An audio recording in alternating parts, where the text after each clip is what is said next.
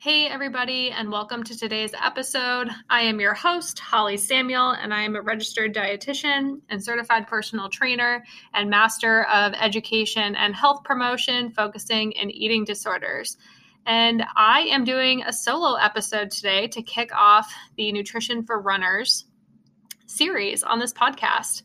I have enjoyed doing this podcast with you guys so much over the past few months since I launched and I would really appreciate a rating and review. Make it a five star one for good karma if you are enjoying it so far on whatever hosting site you're using, because it just helps other runners just like you find it and be able to utilize and benefit from all the good information that we're talking about.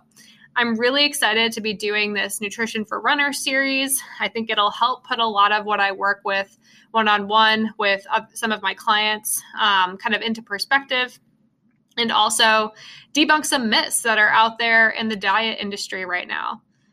I'm also super excited to announce the sponsor for today's episode, which is Inside Tracker. Now, Inside Tracker is really um, an awesome company, and I use them for my one on one clients, and they really help me give them a more individualized experience because Inside Tracker is a company that will help you test your blood work and give you a really individualized inside look at what's happening inside your body and how you can implement certain nutrition, you know, lifestyle and supplemental interventions as well in order to optimize your results. So Inside Tracker doesn't just look at, you know, getting your labs into the normal ranges. They really look at optimizing your results to help you meet your goals, which as an athlete is super helpful. So if you want to take advantage of Inside Tracker's best deal of the year, and you guys, this is an amazing deal. So I hope you do take advantage of this. Take control of your health and wellness with $200 off of their ultimate plan, which is their most comprehensive package. Um, and you can use the code GIFT from Fit Cookie at checkout at insidetracker.com or link in the show notes. So, again, the ultimate plan, which is their most comprehensive package, is something that I've used on myself to check in with my lab work, and also a lot of my clients use as well. And if you're looking for further consultation with um, your lab work that you get back, I would be happy to schedule a consult with you so that we can go over it together and that you can kind of get a more individualized approach to your health. Now, we're going to dive into the episode today. And you know, macronutrients and, you know, further down in the series, micronutrient intake are definitely something that, you know, getting lab work done can really help you have more insight to. Now, you know, the information in these podcast episodes is going to be for your general education. You know, it's not a replacement for individualized medical advice. You know, while I'm a dietitian, I am not necessarily your dietitian unless we're, of course, working together one on one. So, you know, make sure that you do take that into account. So, I'm not going to be talking about specific like percentages or specific ranges unless it's for the general public in any of these episodes because those are highly individualized things. And basically, if you know me, whether it's in person or through this podcast or through my, you know, social media pages, you know that it depends and there's no one size fits all in nutrition will probably be written on my gravestone one day. So make sure that if you are wanting more individualized results and, you know, more of an individualized approach to your specific needs, working with someone like a dietitian or a personal trainer, if you're kind of tackling the exercise piece as well, one on one is going to help you the most. Now, let's get into the episode. When you need mealtime inspiration, it's worth shopping Kroger, where you'll find over 30,000 mouthwatering choices that excite your inner foodie. And no matter what tasty choice you make, you'll enjoy our everyday low prices, plus extra ways to save, like digital coupons worth over $600 each week. You can also save up to $1 off per gallon at the pump with fuel points. More savings and more inspiring flavors make shopping Kroger worth it every time. Kroger, fresh for everyone. Fuel restrictions apply. All right, so we are kicking off the Nutrition for Runners podcast series on the Fit Cookie Nutrition podcast with our topic today, which is macronutrients for runners. So, you might have heard of the word macronutrient or macros in kind of the diet fitness world. Um, basically, what they are, just to summarize, is that you know we need calories or energy in order to fuel our bodies and function properly. And the four macronutrients or macros that provide calories are carbohydrates, protein, fat, and technically alcohol, is the fourth one. So, Today in the episode, we're going to talk about specifically the essential macronutrients. So, carbs, protein, and fat. Sorry, alcohol is not considered an essential ma- macronutrient, um, but we'll touch upon that a little bit too, probably in a different episode in this series. But I wanted to make sure that you have a good understanding of what these three macronutrients are, what they do for our bodies, you know, where to find them, how to use them and maybe debunk some myths for you about how some of them are good versus bad. Now, again, keep in mind that this is specifically for runners. I am going to talk a lot about you know, kind of general um, information about some of these, but I do want to dive more into today about, you know, specific macronutrient recommendations for runners and endurance athletes. So as we know, runners, we work we work hard. um, running is a very high impact sport. And oftentimes, runners generally need more than the average person when it comes to nutrition. So, we need more calories because we need more energy. We need more water because we're sweating more. We need more micronutrients to support our hardworking body systems and keep us injury free. We need more sleep. We need more um, probably trips to the bathroom on race morning than your counterparts who come to support you. we need a lot more of a lot of different things. And a lot of those things are macronutrients as well, because, like I just said, runners need more calories, and macronutrients provide calories. So let's get into our first macronutrient, which I'm just going to rip the band aid right off here and talk about carbohydrates. So, carbohydrates are one of the essential macronutrients for all humans. um, they contain four calories per gram. And basically, carbs are the body's main energy uh, source. So, they provide our brain and our muscles and all of our organ systems with the energy that our body needs in order to function. A generically carbohydrate free diet is never recommended to be followed long term unless you are under medical supervision. Um, there's so much talk about carbohydrates right now in the media. They are currently that macronutrient that is getting demonized. Um, and, you know, we're told that carbs are going to make us fat and that carbs are going to cause heart attacks and all these bad things associated with carbs. So, I want to debunk and give you some information and resources about some of that today. So, I told you kind of what carbohydrates are. Now, let's talk about sources. So, you can find carbohydrates in a lot of different food groups, actually. There's carbohydrates in vegetables, both starchy and non starchy. So, yes, there are even carbohydrates in your kale, it's just very few. There's carbohydrates in your whole grains and refined grain products. So, whole grains would be things like brown rice, oatmeal, quinoa, barley, um, whole wheat, and oats. I think I might have already said that one. Um, and then your refined grains would be things like your white flour, white rice, um, you know, your refined um, oats, like in the form of Cheerios and that kind of thing. They're also found in legumes like beans and lentils. These things also have our some of our other macronutrients included, but they do have carbs as well. They're also found in fruit, um, fruit, whole fruit, dried fruit, fruit juices, all that good stuff.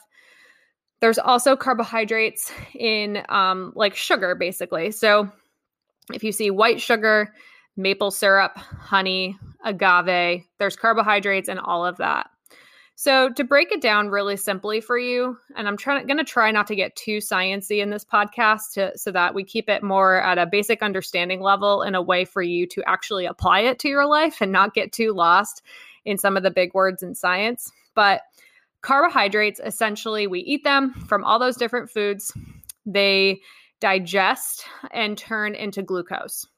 And glucose, which is basically another word for sugar, anything that ends in os is basically going to be code for sugar. So sucrose is table sugar, fructose is fruit sugar, lactose is milk sugar, glucose is basically the most plain form of sugar, otherwise known as carbohydrates. So we eat carbs, they turn into glucose, which is sugar, and then basically that glucose provides our brain and muscles and other tissues with energy. But the glucose can't get from your bloodstream into the cells for energy without something called insulin. Now, you might have heard of insulin before. It is a super popular um, buzzword kind of hormone. And you might have heard of it more in the context of diabetes, um, whether you have a loved one with diabetes, or maybe you've just heard of it in passing, or maybe you're a healthcare worker. But insulin essentially is released from the pancreas after we eat food that contains carbohydrates, and it acts like a key to turn the cells open, to unlock them so that the glucose hanging out in your bloodstream can get into the cell for energy. Now, there's a lot of different, you know, concerns or just it, like things to note about this process. Mostly that for some people, like maybe those with diabetes, whether it's type 1 or type 2, or kind of the more controversial, whether it's actually considered even a diagnosis or not, type 3, um, gestational diabetes, people with metabolic syndrome, heart disease, is that sometimes this mechanism doesn't work properly or very efficiently. Women with PCOS um, or other hormonal imbalances may also experience this, but sometimes what can happen if our body's um, response to eating carbs isn't working super efficiently is that either the pancreas won't release enough insulin or it will release plenty of insulin, but the key almost isn't the right shape to unlock the cell anymore. Our cells are not recognizing it, and therefore they're not opening and letting the glucose into the cell for energy, which is a problem because then you've got a bunch of glucose or sugar hanging out in your bloodstream, giving you what we'd call a high blood sugar. Also, you know, if the sugar is not getting into your cell for energy, then you're not getting energy from the food you eat, and that's a problem because it's going to send all kind of signals to your brain saying, "Hey man, eat more because I really didn't get any of that." So one thing that can make this insulin response better and more efficient is exercise, especially things like strength training and cardiovascular activity. So runners, often have a really good shot at improving their insulin response through all the exercise that they do. So, basically, when your muscles are contracting, like when we're moving around, or maybe when we're exercising more intensely or going for a run, essentially, it makes our cells either more sensitive to that insulin so that they're like basically sewing their doors wide open and are like, come on in, uh, glucose, give us energy or it makes it so that we don't even really need the insulin in the first place in order for the glucose to get into the cell. And I'll explain a little bit more on that later. But basically that's why exercise is really helpful to manage your, you know, blood sugar, to manage, you know, kind of all the consequences that can come of having poor insulin response.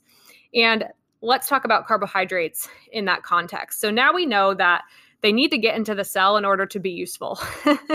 um, and basically, a lot of the times, they're getting into the cell just fine. So let's talk about the other end of the spectrum where maybe we're not eating a ton of carbohydrates. Maybe we're we're doing keto, maybe we're doing low carb, Atkins, paleo, South Beach, Jenny Craig, whatever whatever other low carb diet you can think of because there's a bazillion out there and I'm sure there'll be a new one next year because there always is. But what happens when we're not eating enough carbohydrates chronically without medical condition indicating that it's necessary, such as maybe imbalanced hormones or something like um, epilepsy, specifically in children, is that we're going to be lacking in the main source of energy that our brain and muscles need to thrive. And what that uh, you know makes occur is that it makes us crave them even more. So, to fuel running, which is something that primarily is going to burn a lot of calories, specifically coming from carbohydrates for energy, if we're not eating enough carbohydrates, I can tell you a couple things are going to happen. You're often going to be experiencing very low blood sugars because we're not eating carbs. Therefore, there's no carbs getting digested. Therefore, there's no glucose going into the bloodstream or into the cell for energy. So, we don't have that much energy. So, you're going to have a low blood sugar, which is probably going to mean that you're craving carbohydrates very intensely and very often. If you're following a diet protocol, you're going to think that you know you just lack willpower that you're failing this diet and like you just have to be stronger about it. But guys you don't have to be stronger about anything. It's just biology working you know the way it's designed to work. And biology needs carbohydrates. So if you're constantly cutting them out and then craving them or having sugar cravings think about if you're eating enough carbohydrates especially if you're a runner so, other things that not eating enough carbohydrates can cause. So, just to list a few things. Um, in women, you know, if you're not eating enough calories or enough carbs, it can often cause, you know, elevated cortisol levels, which is something that um, we talk about in Inside Tracker, which is where the body's very stressed. It can also actually cause low cortisol levels. It can cause issues with your hormone function, loss of periods, which we now know is a big problem when it comes to performance, injury prevention, bone health, all kinds of things, fertility. Um, and also, it can eventually cause our hunger signals to even go away because your body's like, okay, we keep asking for carbohydrates by making this this person crave sugar, but she's not really, or he, you know, they're not really eating any sugar for us. And this is pretty stressful already because we're functioning on low energy. So instead of continuing to make this person crave carbohydrates, there must clearly not be any around. Otherwise, they'd be eating them because we're we're sending them all these signals. So they must be in a starvation period. So we're just going to turn these hunger signals down a little bit. This is a problem because then what happens is that a lot of the times people kind of say, Well, I'm not hungry, so I'm not going to eat. And then we kind of get stuck in this vicious cycle of not eating enough, not feeling our bodies well, maybe getting injured, maybe having gut issues, maybe having organ systems not functioning optimally. Um, and that can be a problem when you're trying to accomplish things in running. So if I had to say, you know, probably top three things I see in a lot of clients I work with who run it's that oftentimes they're not eating enough carbohydrates to support the level of running they want to be supporting. So, talked about carbs. Let's talk about protein. So, protein, unlike carbohydrates, I would say right now is like the queen or king macronutrient. It is so popular in the media. You can buy protein powder from pretty much anyone these days, and all of them are claiming that theirs is the best and that it's going to fix all your problems. Um, I mean, I've just heard so many different things about protein. I've heard of people, I think Zac Efron ate like 12 chicken breasts in a day for his diet that was high in protein. Um, you know, again, there's several protein powders out there. Keto is often very high in protein and fat. So, you know, protein's kind of getting a good rep these days. But here's what I want to say is that each macronutrient does different things for us. So therefore, they're all equally as important, including protein. Yeah, it's great, but it's not really that special. If you're not getting enough carbohydrates and fat, getting enough protein isn't really going to matter. So let's talk about protein. So it's got four calories per gram, just like carbohydrates. So the same nutrient density. Um, basically, we can find protein from dairy products. Uh, whey and casein are the protein in dairy products. We can find protein in legumes like beans and lentils. We can find protein in seafood, um, poultry, red meats, beef, bison. Um, can find it in moose meat, which is, you know, something I had to learn being a dietitian in New England for a long time. Yes, moose meat. I just said that on my podcast. Um, you can find it from nuts and seeds. You can also find it in whole grains. There's a little bit of protein and some dark leafy vegetables like kale and spinach and broccoli also contain sources of protein. You can also, of course, find it in protein powders and supplements as well. So, while protein's found in a lot of different places, something that's interesting about protein is that basically it's not all created equal Protein's made up of amino acids. So I talked about carbohydrates being made up of glucose, and something I didn't touch upon as much is they're also made up of fiber. Um, complex carbs have more fiber in them, like your whole grains, and simple carbs have less fiber in them, like you know your refined grains and fruit juices and cookies and that kind of thing. So carbs are made from glucose. Protein is made of amino acids. And amino acids are, some of them are essential, branched chain amino acids being a few. You might have heard of BCAAs as a supplement on the market. Um, and that just means that we have to get these amino acids from the diet. And what that means is that some dietary sources are very complete and they contain all the essential amino acids, while others don't. So, you know, if you were to just say, have like collagen powder all day long, and that was your only protein source. Or if you were to just sit around and have peanut butter all day long, and that was your only protein source, typically plant based sources of protein fall into this category. You would not be getting all of the essential amino acids in the amounts that you need to be successful or function as a human. If you're looking at like meat products, since this was an animal that was functioning, it is complete in all of the amino acids. Oftentimes, whey protein as well is very high in most of the essential amino acids. So, all of this is to say that you want to have a variety of protein in your life. If your protein is only coming from a protein powder, or if it's only coming from chicken breast, you're just you're not going to be getting everything that you need that's why we're meant to eat a lot of different things as humans and we're not meant to stick to the same like five safe foods that are out there so protein really digests slowly and it helps maintain and build your muscle mass so your lean body tissue it also helps in the process of enzyme creation and hormone creation which is very important it makes up hemoglobin in red blood cells and also helps maintain a healthy pH. This also helps support your immune health by helping form antibodies.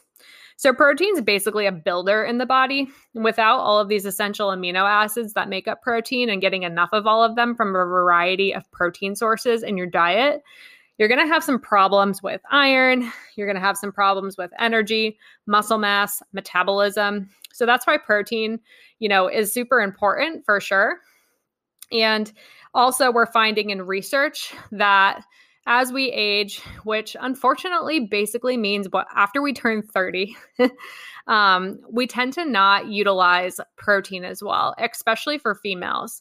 So there's some research that says that, like, for example, just to put this in plain terms, if you're a female and you're in your 50s, you know, and you have 30 grams of protein, which would be maybe like deck of cards size piece of chicken breast, you're not going to absorb all 30 grams of that protein as well. So, like, you might have absorbed all of it in your 20s out of that same exact food, but in like your 40s and 50s, not so much, which basically means you're not reaping as many benefits because you're not meeting your needs as easily as you used to. Getting old, it's tough.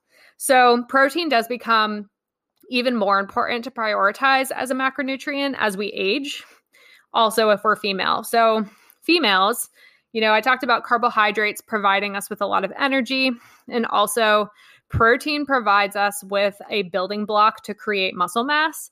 But I want to emphasize here is that you can't do anything with that unless you have enough energy in the form of carbohydrates to fuel that metabolism. So, ladies, basically, caveman days, we do not really need our muscle mass to survive you know, men do because they are chasing the saber-toothed tigers out of the cave in caveman days whereas females are you know kind of preparing to get pregnant. So fat is a lot more important for our body's survival than than muscle mass is and i know that's frustrating to hear but that's biology. So we keep fighting biology a lot. As females we need to embrace it a little bit more and learn how to use it um, you know to aid in our strengths so, protein can be important for female athletes because if you're not getting enough of it, and if you're not getting enough carbs, because now we know they go together and are important, you're not getting enough protein.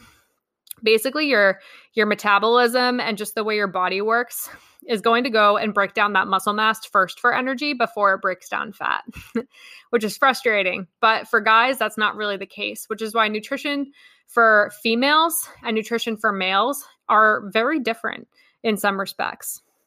So, hopefully, that helps you understand protein a little bit more. Now, let's talk about fat. Fat is the third macronutrient in this podcast episode. Fat has nine calories per gram, which is over double of the other two, which just means that it's very um, energy dense, which makes sense, right?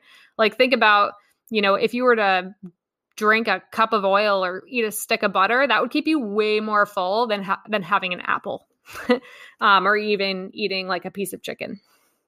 So, fat has nine calories per gram, and comes from a lot of different places. So we've got, you know, a couple different categories of fat that I want to touch on today. So we've got trans fat, which basically is more or not man made. Um, it's Crisco. It's found in like your baked goods. It's found in like the hydrogenated oils in your classic Jif or Skippy or Peter Pan peanut butters. It's found in the hydrogenated oils of some of your like baked goods or different kinds of like processed foods, Twinkies. um, it's very solid at room temperature. These are fats that we should pretty much avoid. Um, a lot of them will be illegal to put in food at some point in the near future. I thought it would be sooner, but they keep pushing that back as an action item for um, the US. But things like uh, traditional coffee mate creamers, baked goods, traditional peanut butters, they all have trans fat in them. Now, if you go and turn around the nutrition label on your Jif peanut butter, you know, if it's just the classic like blue top one, it's going to say zero grams of trans fat per serving. But it's also going to say hydrogenated vegetable oil or palm oil or palm kernel oil in the ingredients list. Labeling laws allow them to round down to zero if it's under a certain amount. So, if you're having peanut butter daily or maybe more than one serving, you are having quite a bit of trans fat in your life, and it is directly in, um, implicated in terms of cardiovascular disease and other things such as insulin resistance and metabolic syndrome. So, trans fat is one of those nutrition things that I say, yeah, this actually is bad for us. but if you're having something with it every once in a while, it's okay to have. Saturated fat is the second type of fat. This I kind of consider like a yellow light. So, for runners, having saturated fat in your diet is super important. Oftentimes, it's a way to get in plenty of calories to support your running and to support all of the energy that you're burning while doing this sport. Also, it is implicated in cardiovascular disease if you're eating a lot of it every day and you're not eating the third type of fat, which is unsaturated fat. So, saturated fat is typically found in your dairy products, your butter, um, things like coconut oil. Yes, it's a saturated fat. And basically, um, you know, saturated fats are fine, but uh, like they're not quite as bad for us as trans fats. They're not quite as good for us, though, as unsaturated fats, but they're good to incorporate in your diet every so often. Something I didn't mention too is that meat products do have trans fat in them, but it's a different kind of trans fat than the man made one that you would think of as Crisco, and it's not really in the same category. So I forgot to mention that before. So let's go to the third type of fat, which is unsaturated fat. So basically, unsaturated fat is super protective of our heart health. Um, in the right types, which I'll talk about, it's anti inflammatory and is mostly found from plant or is all found from plant based products. So basically, all fats help us with the absorption of vitamins A, D, E, and K. Vitamin D, as we know, which I'll get into in the next episode in the series, is super important for bone health, immunity, and all types of things for runners and the general population as well. And fat helps us absorb these. It's also important in building the structure of our body in terms of lipid membranes of our cells and different tissues. It helps in the production of hormones, which is super important, especially in females, because we have a very complex hormone situation going on with our female health. Helps with insulation and also helps give us energy. So, fat is also a form of energy for our body. It's a pretty nutrient dense form of energy. And a lot of the thought behind like the keto diet or the low carb diet is that, well, we can just get our energy from fat. A lot of us have stored a lot of fat. Could we just mobilize this somehow? Because it would be a pretty economical source of energy. Now, to get into that, our bodies aren't as good as using fat for energy. Even though it is more nutrient dense and we would have to use less of it to get just as much energy, our bodies aren't as good at metabolizing and mobilizing it for energy. If you train your body to only, you know, kind of rely on fat for energy, it will get better at the oxidation process of fat, of metabolizing it and using it for energy. But it's still not as easy or preferred as using carbohydrates. Our bodies are so designed to use carbohydrates for quick sources of energy. And fat's really more of an afterthought. I like to talk about it as it's kind of like the reserves in your fuel tank. It's precious. It's super important to have it just in case, but it's only meant to get you to the next gas station, gas being the carbohydrates. So hopefully that helps. So, to go back to our unsaturated fats and dive into those a little bit more. Unsaturated fats come from things like avocados, olive oils, avocado oils, um, nuts and seeds like walnuts and pumpkin seeds, also, salmon, fatty fish, sardines are a big one as well, and many more. Omega 3s are an anti inflammatory type of unsaturated fat, and they're cardioprotective. And I often see a lot of runners not eating enough of these. um, they can be really helpful in terms of athletic performance in that they help us recover from our workouts. So, omega 3s build and maintain cell membranes, the fluidity of cell membranes. And they're also basically helpful in the inflammatory process because cells in our bodies that are involved in the pro inflammation response are omega 6 fatty acids, which are also found in plants. Um, and these produce eicosanoids, which are involved in inflammation. So, omega 6s are found in your things like cottonseed oil, you know, palm oils, or not palm oils rather, but the um, like safflower oils and other things that are liquid at room temperature, corn oil, things that come from a plant. But oftentimes these are pro inflammatory. So even though they're unsaturated fats and they were originally thought to be protective of our cardiac health, now we're finding that, yeah, they could be, but the way we produce and grow them in this country kind of makes them more inflammatory, which we don't want as much of. So it's okay to have omega 6s in your diet. Actually, it's crucial that you do, but we want the ratio of omega 3s to be higher than omega 6s. And because those omega 6s create those eicosan- eicosanoids, which are involved in inflammation, we want more omega 3s because these produce resolvins and not as much omega 6s to produce those eicosanoids. And basically, resolvins um, are helpful in fighting inflammation. We want our baseline as humans, and especially as runners, to be not inflamed. And we find right now with the American diet that a higher intake of these omega 6 fatty acids from things like corn oil and safflower oil, um, palm oils, and things like that, that are found in like your generic, you know, salad dressings that are shelf stable, um, you know, baked products, packaged foods, a lot of those types of things. Um, we find that we want them to, we want our diets to be higher in omega 3s. So, omega 3s often come from salmon, um, sardines, mackerel. There's some omega 3s in things like chia seeds, flax seeds, uh, walnuts. But Basically, the way that omega 3s are formed in plant based sources are not as effective at being anti inflammatory and supportive of our, our brain health, um, our overall cardiovascular health. Um, and that's why it's important to incorporate those fish sources, which I know a lot of people don't really like or they don't think to incorporate as often. And this is why the American Heart Association does recommend that basically we incorporate oily fish like salmon, sardines, and mackerel twice a week, if not more. But I know a lot of people don't do that. And another problem is that farm raised sources of fish in this country are fed things like omega 6 based foods like corn, and it makes the fish itself actually higher in omega 6s. so we were originally going to the farm raised salmon to get omega 3s, but actually we're getting omega 6s. So we want these things to be coming from wild caught sources if possible. And I know a lot of people may not be open to that. So that's why finding a high quality omega-3 supplement can be really a great strategy to help make sure you're you're filling the gap in terms of your nutrition.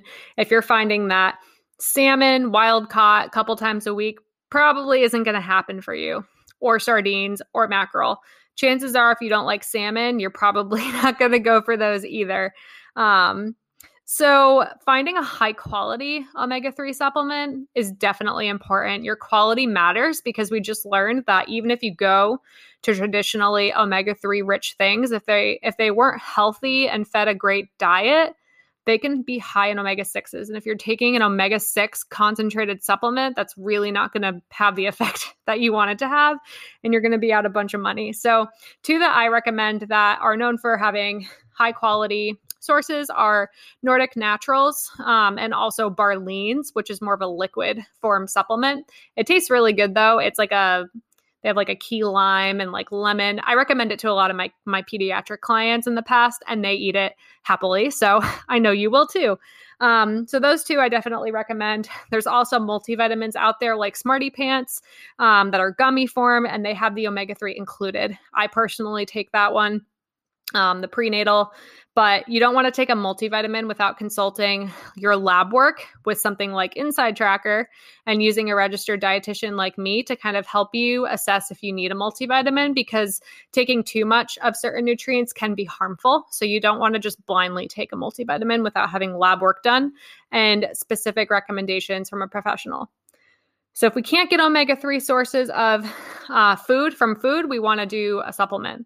And I want to say too, as runners, you know, I think we're always afraid of having too much inflammation. That's bad. But we want to have some inflammation in our bodies. And I'll dive into this a little bit more in the micronutrient episode that I plan to do in this series. But for runners, basically running or any kind of exercise, we're going out there, we're working hard, and it's causing micro tears and little, you know, inflammatory response type things in our bodies. And the inflammatory response triggers our immune system to then use the good nutrients that we're eating and the good energy we have on board to repair itself and become stronger. So, we don't necessarily want no inflammation in our body because then we're not going to be reaping any benefits from exercise. so, having some inflammation is good, but you know, we don't want the inflammation to continue unnecessarily at baseline. We don't want to be inflamed at baseline. If you have an injury, if you're sick, you know, if you're underfueled or if you're eating foods that are, are inappropriate for you as an individual, say you have food allergies or gut health issues, a lot of these things, or if you're not sleeping, that's a big one. A lot of these things can cause baseline inflammation. And using dietary approaches like omega 3s, having plenty of all the macronutrients, fruits and vegetables, whole rich food sources, being adequately hydrated, all things we'll talk about in this series. You know, all of that is really going to be helpful for you to maintain a more normal baseline of inflammation. Because we know that when we're constantly inflamed, basically we have excess pain or excess stress.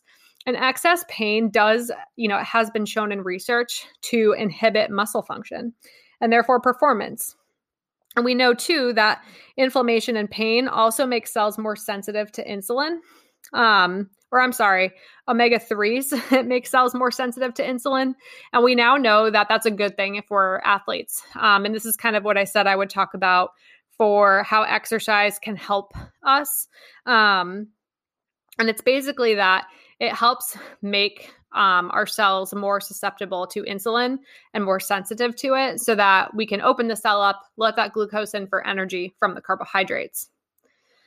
So I know this episode was probably a lot of information. Um, you know, I tried to keep it more baseline for you so that you can apply some of these things. So let's take some of this into application. So, how do I use carbs, protein, and fat in my diet? So, I just told you all about what they are, what they do, where you get them from, you know, what's positive, what's maybe not so positive, supplements, all of that. Basically, what I kind of practice with my clients, specifically my runners, is that we need all of these things at every meal. And we need at least two of these things at every snack. I'm going to talk more about pre and post run nutrition in another episode of this series and how to specifically use things like carbohydrates, protein, and fat are like right around your runs, like right before, right after, or maybe even during, in order to boost your performance and support your body. But in terms of our meals, we really want to have about a third of our plate coming from carbs, a third of our plate coming from protein, and a third of our plate coming from non starchy vegetables. And we want, you know, some fat to be included in there as well. I don't include fat as a section of the plate because typically it's unrealistic. Like, we're not going to just pour oil onto a quarter of our plate. Like, that would be weird and unrealistic. Um, but typically, your vegetables are going to be sauteed in it or have a dressing, or maybe there's going to be some in your like protein product if it's animal or plant based, you know, those types of things. So it usually finds its way on there because it is important. So we want our plate to be in thirds most of the time. If you have a big training day coming up, or maybe you're experiencing one today, you want this to be a little bit different. You want about half of your plate to be carbohydrates as a runner, a quarter of your plate to be protein, and a quarter of your plate to be non starchy vegetables. And fat, you know, you could probably take it or leave it depending on how your body processes it because it does digest very slowly because it's that nine calories per gram. And we know that when things don't digest well for runners, it often comes back to haunt us on the run. So I like to focus on having plenty of fat in your diet, but maybe putting it kind of far off from your run, if that makes sense in, in regards to timing.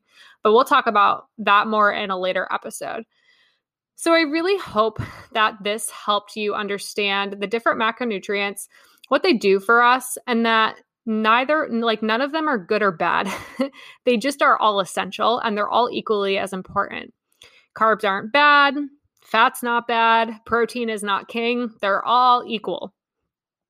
If you enjoyed today's episode, I would really appreciate a rating and review. If you're looking for more specific recommendations and you want to learn more about what it's like to work one on one with me as a dietitian and personal trainer to help you improve on your running and health goals, I would be happy to set up a free discovery call with you. You can head over to fitcookienutrition.com and set up a free discovery call there using a time that you can find on my calendar there that works well for both of us. And again, this is totally free. Um, and it just allows me to have a chance to talk with you about your goals, kind of where you're coming from and where you want to go, decide if we're a good fit, of course, and chat about the structure of what we could look like working together.